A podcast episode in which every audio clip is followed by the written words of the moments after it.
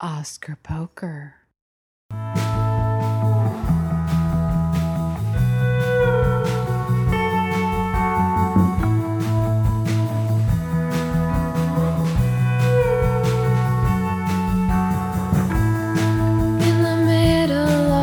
Summer on the west coast of Sweden. We had sandwiches in our bags waiting to be eaten. Over fallen trees the sun was drifting through the leaves, and you led me to the biggest lake that I'd ever seen. And all of the punks in Camden never shout about it, and all of the hipsters in Shoreditch could never style it, and all of the bankers in Morecambe. You want to go through the Guru's Gold predictions? And yeah. Just bounce around that a little bit. Okay, so there are the Gurus decided to split up their their spitballs into three categories. The first being already widely seen and already seen at festivals, and the second, of course, being the mainly the festival films, and the third being the opening in mid-October or later. That would, of course, the last category would, of course, be The Revenant, Joy, Bridge of Spies, which I don't have huge amounts of excitement about, The Hateful Eight, In the Heart of the Sea. Why is nobody, by the way, talking about In the Heart of the Sea in any context? Because they don't believe that a movie that is essentially an adventure film, like it's going to be, partly Moby Dick and partly that Russell Crowe thing, Master and Commander. It's going to be on that level. It's going to be heaving seas and disaster and big. Is it because the trailer makes it look like it's a monster and not really just a big whale, but a malevolent monster that's like twice as big as any sperm whale who ever existed? Yeah, I don't know. No, I think it's weird that I'm the only one on this list not predicting it. I'm the only one, the glaringly empty space of my name on this. Because you don't feel anything. Well, no, actually, I don't know if I'm allowed to say this, but I remember there being kind of a negative reaction to it from a test screening, right? And someone said that it wasn't very good. Mm-hmm. Maybe they've recut it, and maybe it's changed, and maybe they retested it. But I would have thought that if it was that good, it would have been released last year. So.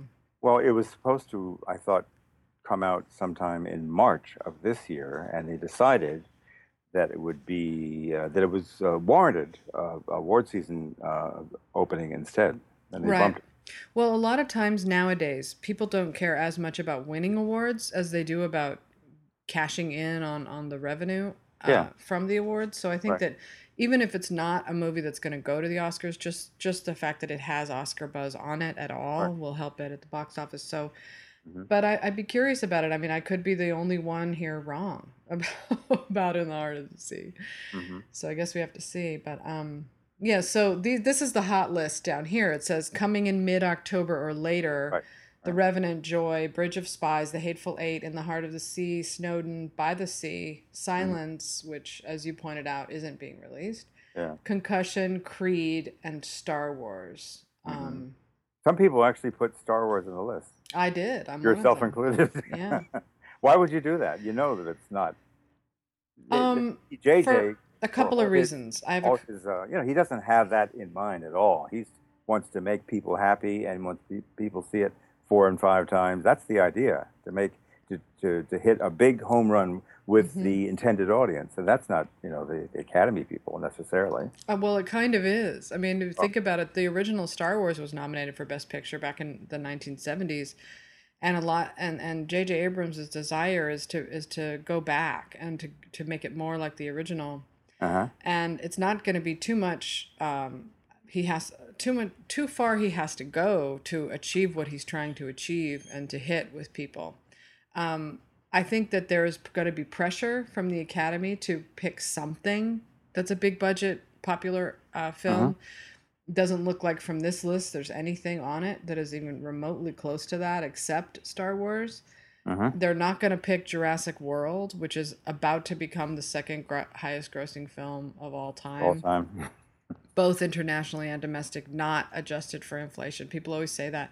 But if you adjust for inflation, Gone with the Wind is at the top. How do you have a conversation about box office where Gone with the Wind is always at the top of the box office? But it does. It always beats. And Titanic is number 5 adjusted for inflation. So that shows how many people actually went to see it. But when we're talking about box office, we're always talking about modern numbers, even though, ticket prices get higher. People are buying IMAX and 3D. So it isn't really fair to judge it that way. But nonetheless, we make lists. And right now it's at number 2. It's only about 18 to 20 million away from taking Titanic's record. Right. But they're not going to nominate it. But at the same time, do they really want a repeat of last year where none of those movies were popular entertainment, that they couldn't have been more exclusive compared to what it was the year before and the year before that? So they're going to want to pick a big blockbuster. Yes, they don't like sequels. Yes, George Lucas leaves a bad taste in their mouth. But it's produced by Kathleen Kennedy. It's directed by J.J. Abrams. It's going to make a shit ton of money. And what do you want to bet? It's going to be a really good movie. I just have a feeling about it. So that's why it's on my list. I think it's encouraging that every time that J.J.'s been asked about it, he always goes back to character, backstory, to character-driven plot turns, and not just whammy hits to generate visual excitement, but things that actually result from character. His head is certainly in the right place, so that's a nice thing. Yeah, I know, and I think that with Kathleen Kennedy behind it, and it having such good intentions, and bringing out the old Carrie Fisher and Mark Hamill and Harrison Ford. You can imagine. I mean, just try to put yourself in the place. Let's say the movie does a huge amount of money, and all of a sudden it gets any sort of Oscar buzz. The Producers Guild are going to nominate it, so it will be on that list probably, unless it really sucks. But if you start bringing out Carrie Fisher and Harrison Ford to junkets and things like that, forget it. They're going to be the biggest stars in the room. So So I could see that happening. The other two movies that might take that spot would be The Martian, which I have no idea if that's going to be any good, or Everest, which you've actually seen. I was invited to. May I ask why you've not gone to see it? I've been moving from one apartment to the other, and I'm just me pretty much. With every once in a while, someone will help if I pay them $100. And I was moving my apartment, and it completely slipped my mind. I had been out working all day, and I came back, and somebody wrote me on Facebook and said, "Oh, hey, you missed the Everest screening." I know. So fire me. I should fire myself. I really should. At this point, I should fire myself. There were two screenings of it, actually. There was one on... I missed both. Yeah. So how was it? Can you say, or you're not? Yeah, well, I can certainly say it's one of the most immersive and exciting things I've seen in a long time, that I never expected to feel so caught up in the just the sheer reality of it, even though significant sections of it were shot in sound stages at Cinecittà and Pinewood in England. You can kind of tell when they're going that, but it's so well rendered, and it's the closest that I'm ever going to be to on the top of any mountain, much less the tallest mountain in the world. And it's horrifying in ways that, the idea of being overwhelmed and slowly being defeated and being murdered, really, by weather, by natural forces, and you can't do much about it, and you're fucked. It's the kind of thing that you just don't ever see, because, as I mentioned during the press conference, and as I mentioned in the in a little riff that I tapped out yesterday, I think it was, that the studios, the big studios, the ones that have enough money to afford to make films of this scale, they are absolutely out of the reality, thriller, action. Right.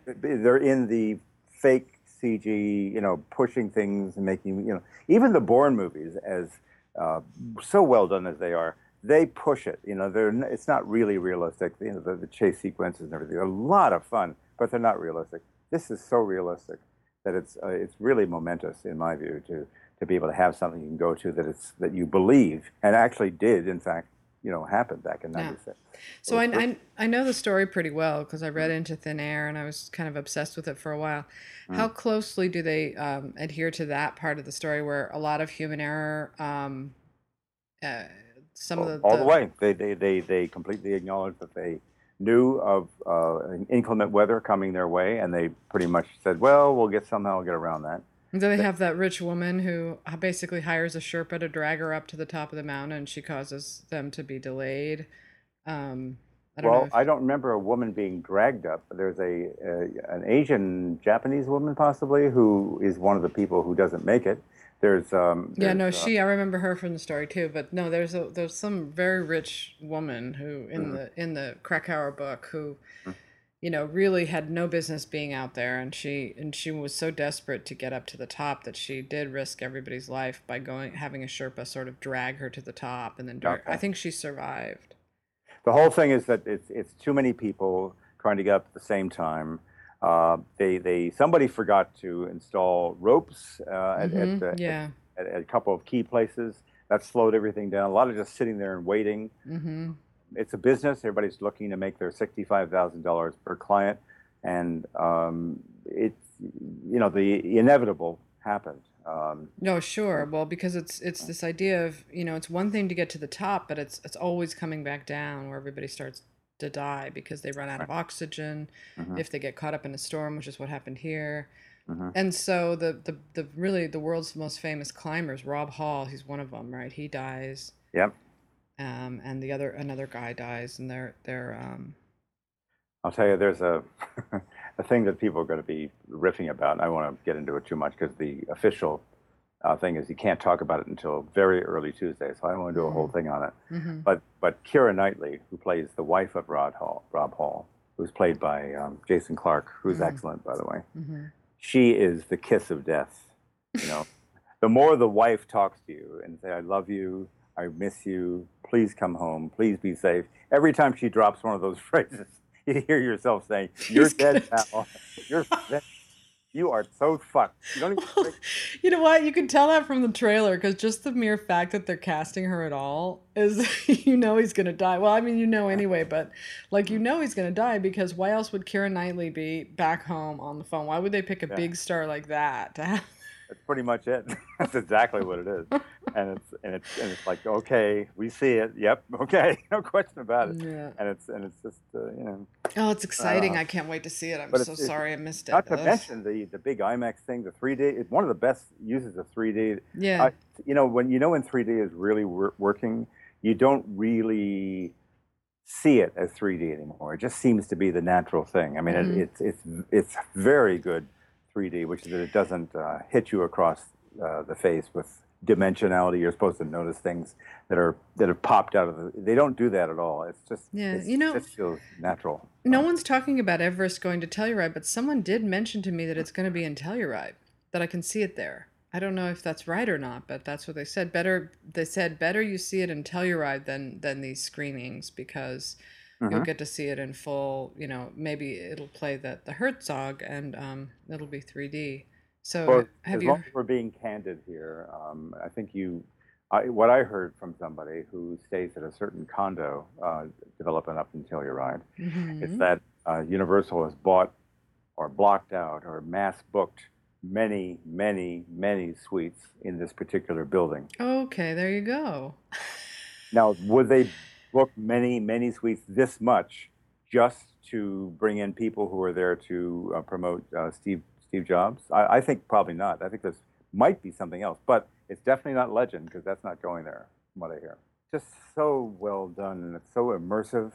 And this is amazing. I feel like I'm almost there. I mean, I feel almost out of breath watching this thing. Is it like Gravity? I think it's much, much more involving than Gravity, because Gravity has to use the Sandra Bullock personality and catering to her fans. And it doesn't have Sandra Bullock going, over and over. Do you know how many times she does that, makes that sound in that movie? Even the first time I saw it, I was getting really irritated. Can she do something besides You know, she's tumbling through space, you know? she wouldn't stop it because, you know, the women out there are going, oh, that's me. That's what I would be doing. Yeah. Mm. I don't know. I don't know either. I didn't. It's not engaging. It's, you don't want to hear this, you know, because, yeah. But they want you to do something while you're, you know, head over here. But that was, this is on a whole, this is real. This happened. This is a real mountain. This is what snow is like. This is what low out, you know, the death zone. That's what they call it, right? Oh, I know. It's the most terrifying thing. And in fact, that day held the record for deaths until this last earthquake knocked out Nepal. Right. And 18 people or something, yeah, the last one? 18, 20. It's a weird thing about Everest is it so epitomizes mankind, because here it is. It's like we have this desire to get to the top of the world's highest peak, you know, and it costs a lot of money. You have to be rich to get up there, $50,000 to $60,000. You're on the backs of the Sherpas. The Sherpas take you up there. You cannot do it without them. Well, that's not in the movie. They're not being on... And you're saying on the backs. That sounds like they're literally... No, I'm just saying, like, they depend on the Sherpas completely, but then they go and take all the glory, right?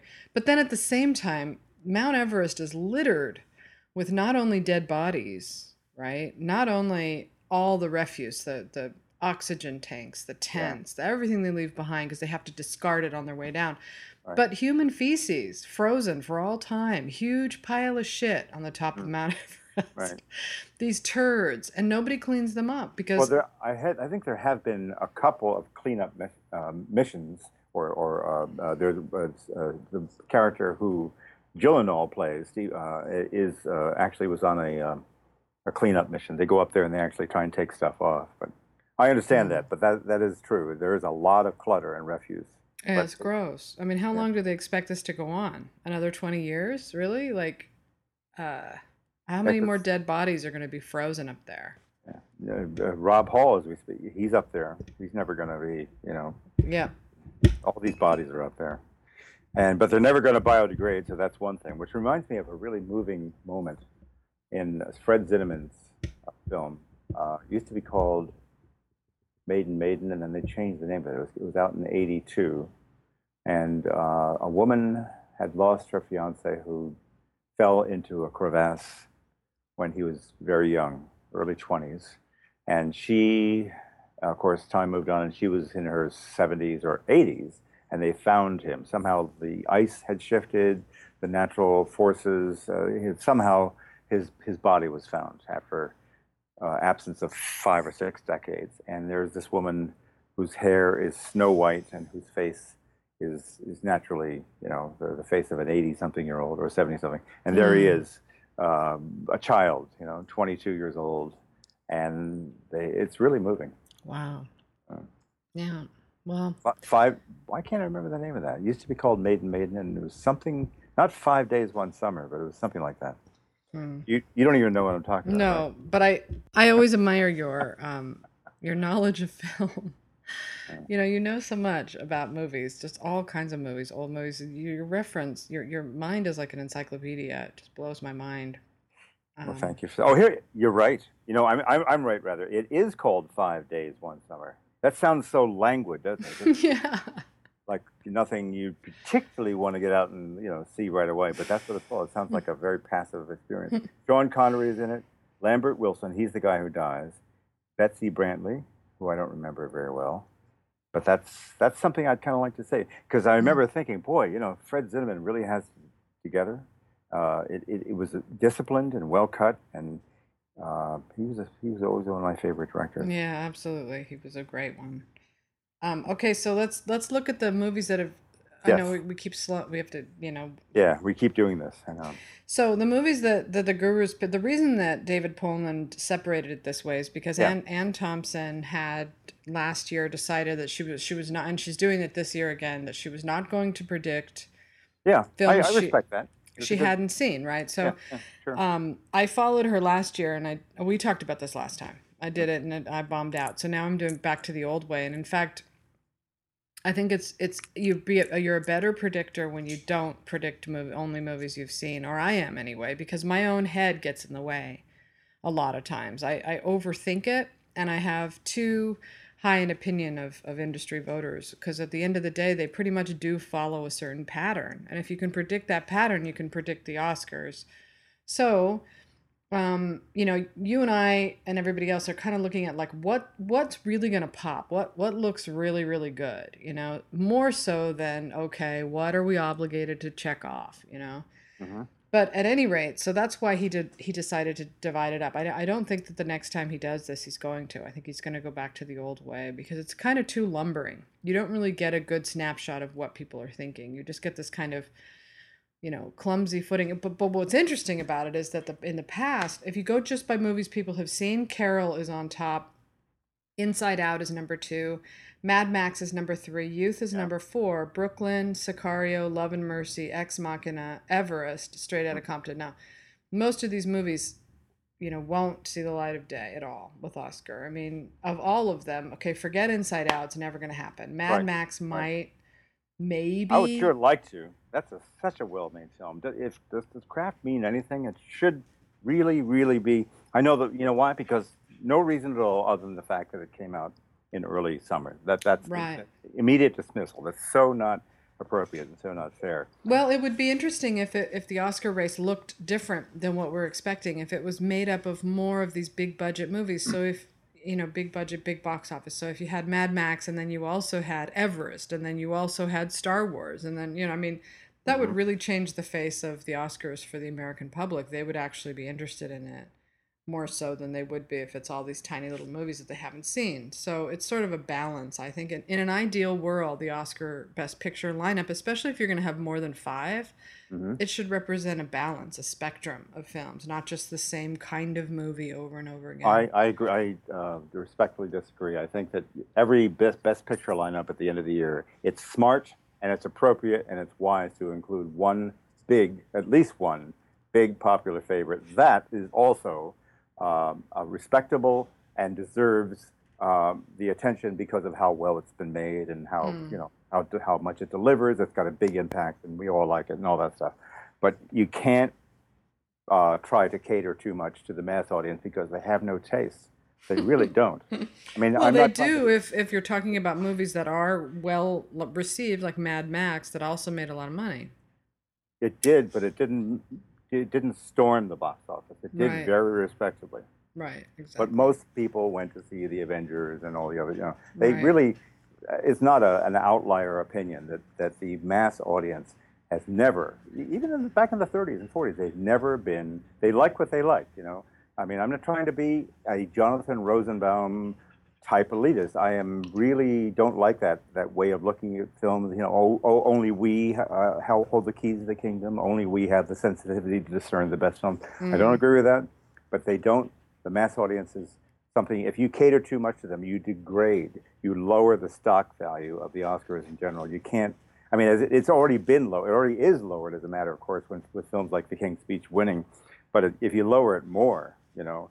And try to, what were you suggesting, like blending? No, I'm just saying that in the early days of Oscar, actually, they did pay attention to successes. For instance, but not when it came to picking winners. Only when it came to picking nominees, they would include films and people that made money that they also thought were good because they kind of had the luxury of doing so because the public was involved in the process. It wasn't just what it is now, which is a race decided by critics and bloggers and scene stirrers, you know, long before the films ever get any sort of public attention.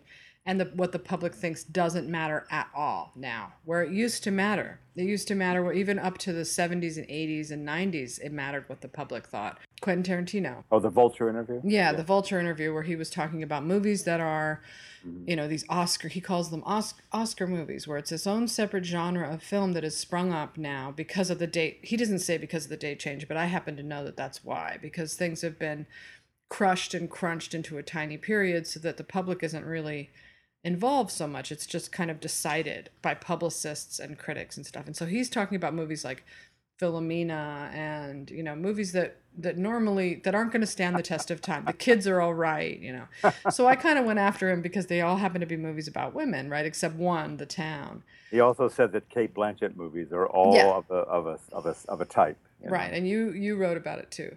So he commented on my website on that piece, and I got his email and I wrote him back and I just said, you know, thank you, you know, for commenting and here's what I think about it. And he wrote me back and he said, well, okay, so we know that there's a new genre of movie. That's this invented Oscar movie, this kind of, you know, thing that isn't really making a public impact. Nobody really cares about it. It's just designed by the studios to win Oscars and to be in the race and to make a little bit of money and forward people's careers and stuff like that. These aren't his words, by the way, so please don't quote him. I'm paraphrasing our conversation. Right. But I think that's right. And I think it's wrong that the public have been taken out, even though at the same time, like, the public's tastes have just been dumbing down for the last 10 years in a really horrible way. Like, almost, I look at the box office sometimes and I just think, how is it that these movies are at the top of the box office? Like, they're just terrible, but they're feeding us, you know, generations who really have no time for the kind of movies we're talking about, and they don't care. Yep. So somewhere in between is a happy medium. Gravity was one, you know, all those $100 million films that were the year that it was in 2012, in 2013, I think, like Life of Pi and those kind of movies that made a lot of money. Mm-hmm. That's the middle ground. And I think this year we're going to see a lot of that. So we're going to see there's Mad Max, there's Everest maybe, there's Star Wars maybe, there's maybe The Revenant's going to be one of these. Most likely The Revenant.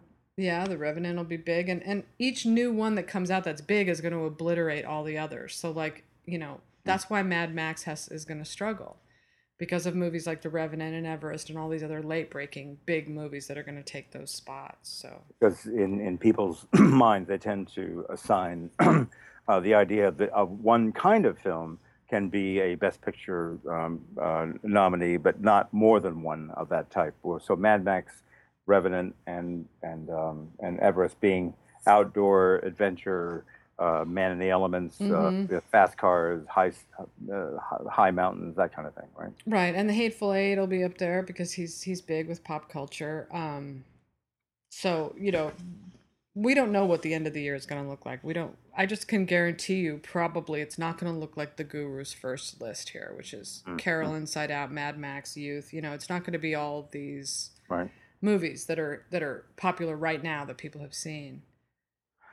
You just have to keep pushing and hoping and plugging for things that you know are going to be. It's not a matter of opinion. I know that people are going to be able to appreciate and really get into Paul Dano's performance in Love and Mercy. What are the odds that he becomes a nominee even? I mean, it's just not fair. It's not right. You know, the gods do not approve of the way this thing is going to shake out. It always seems... You know, there's very few times when I've been as touched by an emotional, delicate, you know, sad guy performance as that one. And I wouldn't be so quick to count him out. I don't know why you're counting him out. I think he has. I sense that it's going to be, you know, the usual. You know, we've done all this. The people that we suspect in the Best Actor area are probably, you know, already elbowing people aside, and there's the assumption right. Well, because then the buzz and the sexiness and, you know, what feels new and fresh and, you know, that's why people try to shove their movies till as late as possible. Only nowadays it can't be too late. Not for Best Picture anyway. Right. But I still am holding out hope for Paul Dano. I think that movie is special, and I think a lot of Oscar voters are going to have seen it at the very least. And a lot of these movies at the end, they're just not going to have seen. Pete said, by the way, that the very first screener for anything went out 3-4 days ago, and I just forgot the name of it. Well, no, you didn't tell me, but it would have been probably Love and Mercy, right? Something like that. No, it wasn't that. That's what I was thinking. If I were them, I would get it out pretty soon. Was it The Second Mother by chance? Probably not that. Here we are, wondering if we can get our brain cells to engage so we can remember this. Well, you're the one with the information that you forgot. I never had it to begin with, so I have an excuse. So what do you make of the whole the lady in the van thing? I couldn't be less interested in seeing that film, much less. I mean, I don't want to know. I don't want to know from homeless people. I don't want to know from, you know, it's not because it'll do one of two things. I don't think that it's going to do the first thing. The first thing is that they make the homeless person a fount of wisdom, and they're more special than anybody would suspect, given that they have no home and that their life is unstable and they have no job. And they're kind of, you know, the kind of a almost like a Tinkerbell on some level. They're a giver of gifts. They're a spiritual beacon, and that's bullshit in terms of what homeless people tend to be like. Their personalities tend to be they're you know, always a little pissed off. They're obstinate. They're demanding. They have an issue. You know, there's always an argument of some sort. And of course, they want this and they want that, and they're desperate for what they want, but it's not the most pleasant thing, and it's, in fact, it's never a pleasant thing. It's just because it's unfortunate and it's sad. You don't want to be cruel or dismissive, but at the same time, you really don't want their company, and I don't want their company, frankly, in a movie. Well, the only thing that intrigues me about it is that it was on stage for so long and it was such a huge success on stage, and now it's a film. So that makes me think, well, maybe there's more to it than what we see in the trailer. You know what the story is, right? She just basically took up residence in front of his home, and she stayed there for 15 years, I believe. Then some kind of city regulation stipulated that she had to move, and he allowed her, he asked her, he invited her to basically move her van into the garden in the back of his home, and that's where she lived until she passed. Well, there has to be some sort of arc. It can't just be that simple, right? Okay, so another movie I heard was really good, and I can't say how I heard it, but it was Creed. Did you see the footage from Creed at CinemaCon? Yeah, it's actually pretty encouraging. I thought it was. I was saying to myself, "This is good." You know, it's. You know, the more it focuses on the young lead guy who was in Fruitvale, it'll be good. It'll be good. Oh, by the way, the screener that I was speaking of that has already gone out is "I'll See You in My Dreams." Oh, right. Okay, with Blythe Danner. I didn't get it. Did you? No. Did you see 45 Years yet? Have one or two, and I believe it's actually, is it playing as we speak? I'm not sure. I heard that it was going to, well, Michael at Michael, I told you about from Telluride Film Blog, right. Michael Patterson, he said that it's probably, he's predicting it to be going to Telluride. And the only thing I know about it is that Ann Thompson has it currently predicted for her Best Picture. And she's seen it, though, and she wants to stick to only those films that she has seen. Yeah, but she dropped Diary of a Teenage Girl, for instance, and replaced it with 45 Years. So, and everybody's talking about Charlotte Rampling. So does that mean that's another, you know, I mean, we're going to have a lot of these veterans competing for that slot. So we're going to have her, we're going to have Blythe Danner, we're going to have Lily Tomlin and Maggie Smith. Like, is it going to be five old broads? Again, the criteria is that I think you probably have one old broad or at the most two. Well, sure, of course, that's how the Oscars go. They like their women young, you know. Yeah. They for I mean, I'm not youngish. That's just sort of the way it works, and I don't think it's fair. I just think that's the way it is, and so I don't think that they're all going to make it. So are they all competing for that one spot? You know, and who's going to get it? I don't think it's going to happen with Maggie Smith. I definitely can see, because I think she's cool and I would like to see her just around, is Lily Tomlin. She's going to be great. She is pretty good. I don't think the movie's great, but she is really good. She's good, and it's a really good character. Yeah. Piss and vinegar and all that. So. Okay. So we could be theoretically looking at a year where all the Best Picture nominees are big Oscar movies again. And it's not going to be the little movies. It's going to be movies like The Revenant, Joy, Bridge of Spies, The Hateful Eight, all these down at the end here. Maybe Creed, maybe Star Wars, maybe Mad Max, you know. And the littler movies are going to have to fight harder for their slots, I think. May I say something about The Hateful Eight? I've said it many times, but apart from the fact that it's all interiors except for the first 15, 20 minutes, the thing that has my attention, and people that are really, you know, serious cineasts, is how it's going to look with the Ultra Panavision 70 cinematography. Do you know what that is? Can you just say right off the top? Because you don't have that much interest. I've heard you on this before in aspect ratio. So you're not really. Are you sure, or do you know? No, there's only one area I can think of where size matters to me. It's not aspect ratio. Ultra Panavision 70 is a much wider than wide screen process. it's almost, it's not quite, but it's almost 3 to 1. Whereas your standard widescreen or Panavision CinemaScope is about 2, 3, 9 to 1. The standard Academy aspect ratio, regular, no big deal, is 1.85 to 1. And then there's the older films from the 30s and whatnot that are 1.37 to 1 or 1.66 to 1. Mm. Does that mean anything? I mean, you know what I'm talking about when I say that. It means that the ratio of height to width. The width is the bigger number, so 1.66 to 1 and so on. So 2.76 to 1 is huge. I mean, that's really, really wide. So it's going to look really cool if you see it in a big theater, the right kind of theater somewhere. Right. I guess the Dome would be a good place. Sure. That would be fantastic. I hope that they screen it there. Oh, or the Academy Theater, right? The Academy Theater itself is really huge. Except they're going to have to show it in a way that kind of crops off the top and bottom of the available screen, because, again, it's so wide that it's going to be exceptional. It's going to be a different thing. They're not going to be able, they're not going to install more screen physically at the Academy. They're going to alter the image. Oh, that sucks. I can't wait. I want to see it in its original format. He did say that if film goes away, he'll stop making movies, Quentin Tarantino. So if they stop providing him with actual film and he has to go digital, he says he'll start writing novels.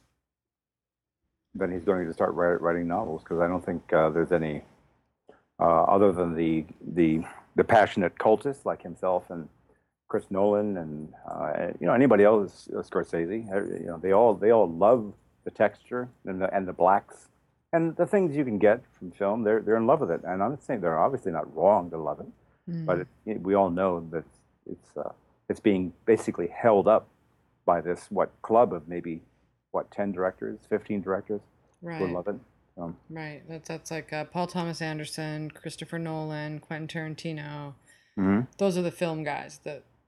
And Quentin knows, he's not stupid. He knows exactly that the Alexa that they shot The Revenant on, that's going to look wonderful. Mm. It's something you want to literally take your clothes off and take a bath in once you see it. I mean, that's the way I felt when I saw the trailer. And there's not a thought not a moment's instant where you think, well, if this was only been shot on film, it would be that much more enveloping. And I don't believe that at all. Do you know anybody that actually thinks that when they see a beautiful image? It all looks like film. It all looks like this hybrid of digital and film. Yeah, I don't agree with that. I think I told you this a long time ago, which was that, painting is the same way. People get all hung up on oils because they think you can't get the same effect with acrylics or watercolors, but the truth is you can. You just have to be good enough at it. And you have to really know how to blend color. And it's the same with digital film. Like if you look at some photographs people shoot with Leicas, those incredible digital cameras, you can't tell the difference. And in fact, the digital looks better than film, the best film cameras. You have to be Ansel Adams or someone like that, Man Ray, for it to be... And even those guys, they wouldn't have let the medium stop them. They would have just continued on with digital if that was what was available to them. We live in such a digitally, technically robust age. There's a shot that I took without trying anything in particular. It was of my train ticket from Paris down to Nice on the train, and it was my tan suede shoes on either side, and all these little tiny pebbles of varying sizes, and it's kind of this ground down clay dust that is on the ground in the Place de Vosges in Paris. And I was just looking at that shot. It was just nothing special, but the detail and the texture you can get from the shoes and from the sand, the clay dust, it was amazing. And it's just stare at it all day long. It's beautiful. Mm. Yeah. And this is something that I can't imagine a film, even under the most exacting circumstances, would be able to deliver anything better and more interesting than that of that particular subject matter. And plus, you have to adapt. I mean, and no matter what you're doing in life, you have to adapt. You can't just stick to the old. It's just not. It's not smart, I don't think, in any way, in nature and in art. You have to adapt and improvise and overcome. Mm-hmm. So let's just go over the festival run that we just. Come on, let's just be bold and stick our necks out. And what do you think, the Danish? What do you sense? What is totally anti Ann Thompson in our opinions here? What are you sensing from the Danish girl? What do you think? I'm sensing that it's going to be the only Tom Hooper movie that I will like. Okay. Well, here's why I think it's going to work for me personally, because it's about I didn't realize this until about 3-4 days ago. It's really about Alicia Vikander's character staying in love with Eddie Redmayne's character, who becomes known as Lily Elba. It's about the love story, the marriage, all that continues, maybe even is stronger because of the transitional trauma of moving from male to female. But she's in love with him, I think, is what happens. And they don't bust up, and they're there for each other, and she's there for him, and vice versa. So that's a touching thing, you know. In other words, it's not really about the transition; it's about the emotions that traverse and deal with that transition. Yeah, it's interesting because the two examples of trans people that are in mainstream culture. So there's Transparent, right? Mm-hmm. The show Transparent, wherein he is still, you know, he's still straight. He still sleeps with women, and his wife, I think, and had been with him through all of this while he was. He was dressing up as a woman, you know, as himself, herself, whatever, in private, but not in public. And then he came out as a woman. She came out as a woman. Who are you speaking of again? What couple are we talking about? Transparent, that show on Amazon, Transparent. Did you ever watch Transparent? Oh, that one, yeah, with... Jeffrey Tambor. Jeffrey Tambor, yeah, it's great, it's great. You threw me because he is sleeping with women? Yeah, just straight. He's straight. She's straight. I mean, she's... He's obviously not a ladies' man type. You know, he's Jeffrey Tambor, you know. But old. I'm just saying that throughout their marriage, she knew this about him. Oh, he was a hound, you're saying, and unfaithful. No, he dressed up as a woman during their marriage, and she knew this. I'm asking, look, are they married or not? I think they divorced, but it's not because of that. You know, like he's still going to sleep with women. I think he even sleeps with a woman on the show.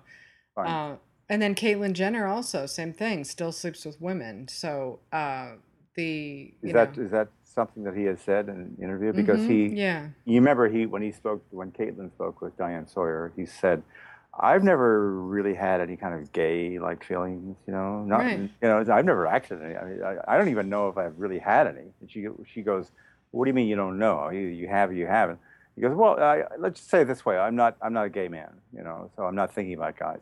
And his quote that came out of an interview about 4 days ago, said, "I'd like a man to just love me, and without any of the big deal about focusing on transgender, just, you know, just somebody who would love me." Well, then I'm confused, because I thought that... So am I.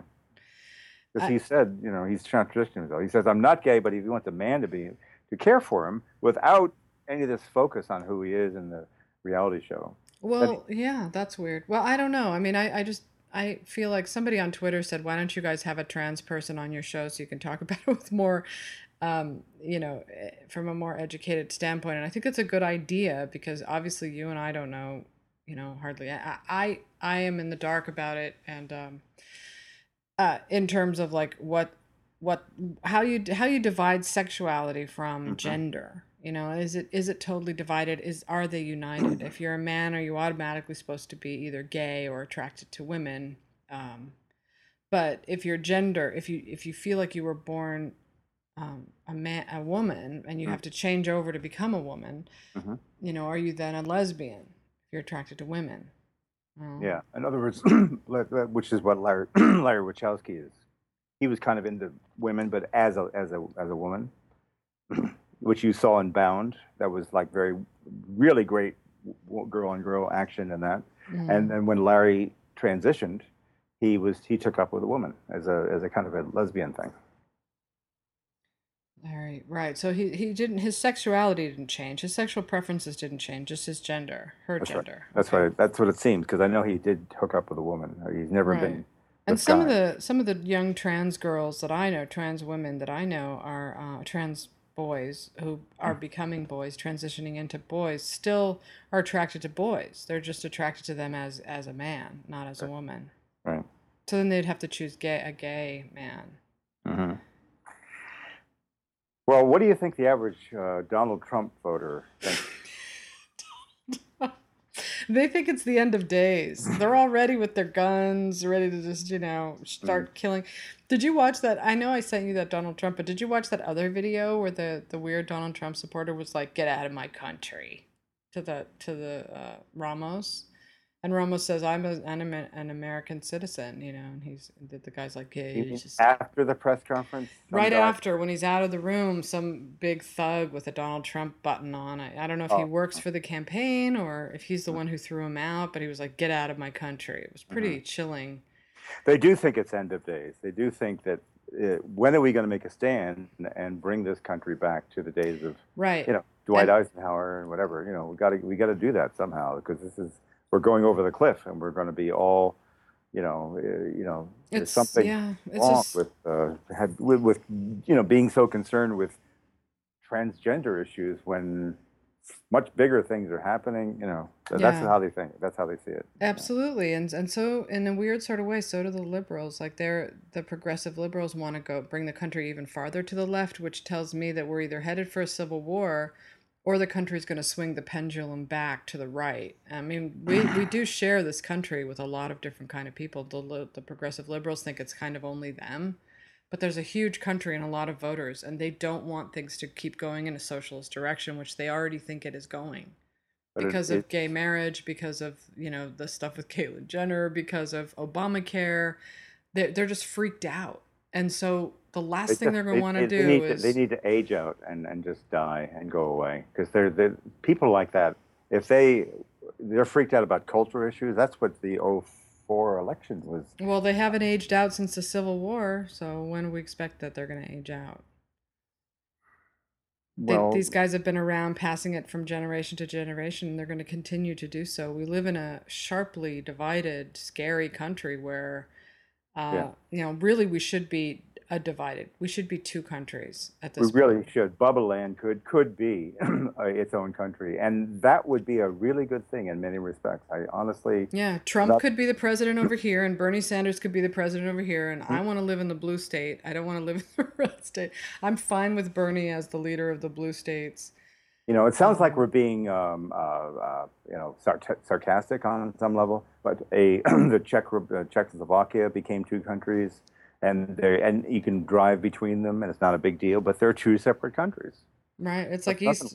Yeah, it was like Korea, or you know, that they're two different countries, and they're very, very different from each other. And I really think somewhere in the middle of those two extremes is an ideal America, I would think. But. You know, if Bernie Sanders, by some miracle, was to be elected, he wouldn't just obviously wave his hand and say, this is what I want, we're going to do it. I mean, he would just have to punch it out like Obama has been punching it out all these years. And it will get him nowhere. Obama could barely get anything passed, and Bernie's a socialist Jew. He's a Jew and he's socialist. Like, there's no way. And democracy, Sasha, you shouldn't keep saying the word. But it doesn't matter what we think. It matters what they think, you know, and this isn't... But when you say the word socialist Jew, first of all, Jew means kind of lefty, communist, socialist. No, I mean Jew of the Jewish faith, as in never been elected to the presidency before, as in they think that the scary... Yeah, there's never been a Jew at the White House. And the racists think that the Jews are worse than black people. Mm-hmm. Seriously, they do. I mean, oh my God, can you imagine... People, the only reason that they're not attacking him is because they don't see him as a threat. But the second he becomes a threat... Absolutely no debate about this. The earth is dying because of the right and because of the corporations. That's right. It's not arguably being changed. It is dying because of those people. And why do we have a red Congress? Because Obama got in and the right were ignited to fight him. And that's exactly what's going to happen the next term. If people don't vote... And you say, okay, maybe they'll vote for Bernie Sanders. Yeah, probably not. You know, they're probably not going to. They're going to do just what they did with Obama. It's like, I'll put a bumper sticker on my car. I'll click Facebook a bunch of times, and then I'll go home and watch, you know, Breaking Bad. So, you know, I throw up my hands at it. I don't think that even Hillary will be blocked on things she tries to do if she gets in by some miracle. But I don't think, I don't hope she doesn't get in. Believe me, this is playtime, like I said. Playtime is playtime. I signed up with her team last week, and I said I'm a Hillary person, and they immediately jumped right into my inbox with, you know, okay, what can you do to help? We went way off topic. Yeah. We're okay. Let's just quickly go down the thing. We were starting to talk about how what you feel about Danish Girl. What do you feel about Steve Jobs? Let's just do a real quick thing. You want to see. You sense it's going to be. What do you? Yes, I sense a good. I trust everybody involved in Steve Jobs. Put it that way. I don't. Right. Danny Boyle's never made a bad film. Right. Even his worst hasn't been that bad. It is, however, another. It's basically Social Network Part 2. It's about, you know, he's a prick. He's not terribly, compassionate, but he's necessary, and he moves our country along, and he incites an industry, and he inspires millions of followers. So there's that, you know. Yeah, it's also one of my pet peeves is British actors playing American. Like, I know it's stupid to care about it, but I just can't stand listening to them try to do an American accent. Even the best ones, like Kate Winslet or, you know, Rosamund Pike or any of them, I can just hear it. It's like trying to stuff an elephant into a suitcase. Like I can just hear them trying to curb their vowels, and it always takes me out. So the fact that it's Kate Winslet and Fassbender, you know, why not hire American actors? But anyway, it's fine. I'm sure that it won't be that bad. If he can really do an American dialect, then it'll be fine for me, you know. And what do you think about Spotlight, which is basically pretty familiar territory, uncovering, or the first serious uncovering of malicious child molestation within the Catholic Church by the Boston Globe? Is this going to be like, well, I think we've kind of seen this before, or is this going to somehow, animate and re-energize this our interest in this topic, because make it feel fresh, like it's something that's just happening for the first time? Yeah, really looking forward to that one. That one's right up my street. I can't wait to see it. So that's probably, you know, Steve Jobs and Spotlight are probably the two I'm looking forward to the most. I'm kind of curious about Black Mass. That looks pretty good. I look great at that though. Yeah, right. I mean, we don't know what the Telluride lineup is. You guessed, and Michael Patterson has guessed at the titles we think it's going to be. We think they're going to be, but we don't know what they are. We do know Black Mass. It's been called a Canadian premiere, hasn't it? Right, Black Mass, and then Beasts, Spotlight too, I think. Right, Spotlight and Beasts of No Nation probably is going. Yeah. So if you're looking for Best Picture, it's probably going to show up at Telluride. I'm just trying to look at the movies and think. You're going back to your old stratagem about it has to be at these. No, I don't think it has to be, but the chances are pretty high. Let's say the 90% chance that it's going to be there. All right.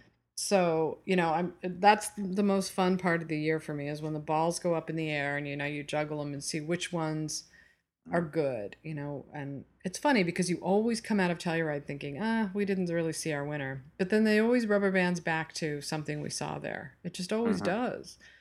Or it has in the past. So maybe that'll be different. But, but you have to look at something that's going to be exciting enough, you know, alive enough to go all the way. Steve Jobs. What do you think?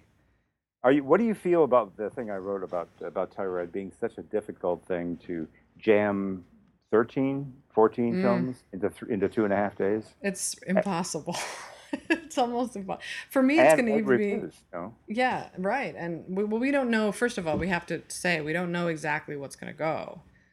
But it's going to be about 13 or 14 films. There's going to be a very high interest. Now, you can dismiss, as I mentioned, Carol, and you can dismiss Son of Saul. You saw that in Cannes, right? I have to see that one. So I'm going to see it, yeah. And I'm looking forward to it. But, yeah, that's basically the idea, is that, you know, you really have to you can't spend a lot of time partying and dilly-dallying and going around with people. You have to sit down and write, and you have to write late at night, and you have to write early in the morning, and you have to bring your computer with you and write during the day, you know, to get anything out. And I wish there was more abundant Wi-Fi in, say, the Herzog Theater. Is there? I don't remember if there is. But there is not. They should have that, just like they have, you know, in Cannes you can buy the Palais Wi-Fi anywhere you go in that entire complex. If you buy, it's expensive as hell, but once you have it, it's wonderful because you can write anytime, anywhere. Wi-Fi's not very good in Telluride at all because of the mountain area and so many people. All right, we fucked this one up. But I guess we really fucked it up, but I'll try to... We talked about politics the entire time. Sometimes it's like we're on a ski slope, and it's like, okay, you take the stride, and then I'll do it. We're kind of like going in and out of our. It's wonderful, but sometimes we just kind of like hit trees and fall down. We got a clumsy start this time. I liked a lot what you were saying about. It's really quite scary, given that they're all trying to take her down. I'm just having fun with what I love. That's all. I'm not trying to. I don't want to see her go down. She's a good person. I'd like. What she's about. No, but I feel like every day there's a story like, you know, people should be worried. Hillary's taking a fall. Her numbers are falling. And she's still at the top of the polls right now nationally. But people keep saying Bernie Sanders is catching up with her. Like, why would they want him to catch up with her? Like, that's such a bad idea. Because they feel it in the context of this time frame. When it gets real and it's like, are you going to actually create an opportunity for Donald Trump? You know, well, that's great... it. They have their best warrior with Hillary, and I'm not even 100% convinced that she can beat him. I don't know. He's scary though. He's like Hitler. I think we should be very worried about him. He really is. He's Greg Stilson.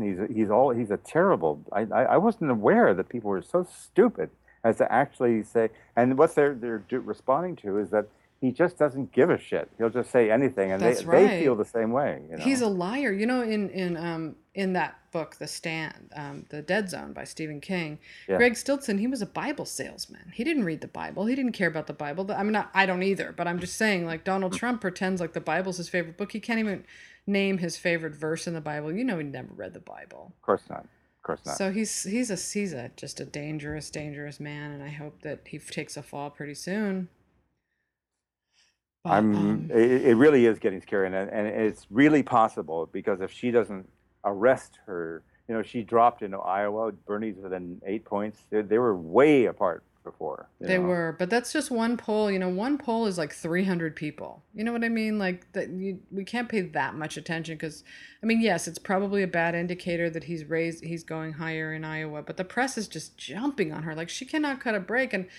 You know, people could only support someone for so long before they feel the stink of failure on them, and then their opinion starts to change. You know, it's the same way in the Oscar race, you know. Yeah, no, so that's an astute point also. That's actually, you like something, but so many people keep ragging on it, and after a while you start to lose the fervor. That's yourself. Right, the excitement, the shininess, it's all wearing off, but...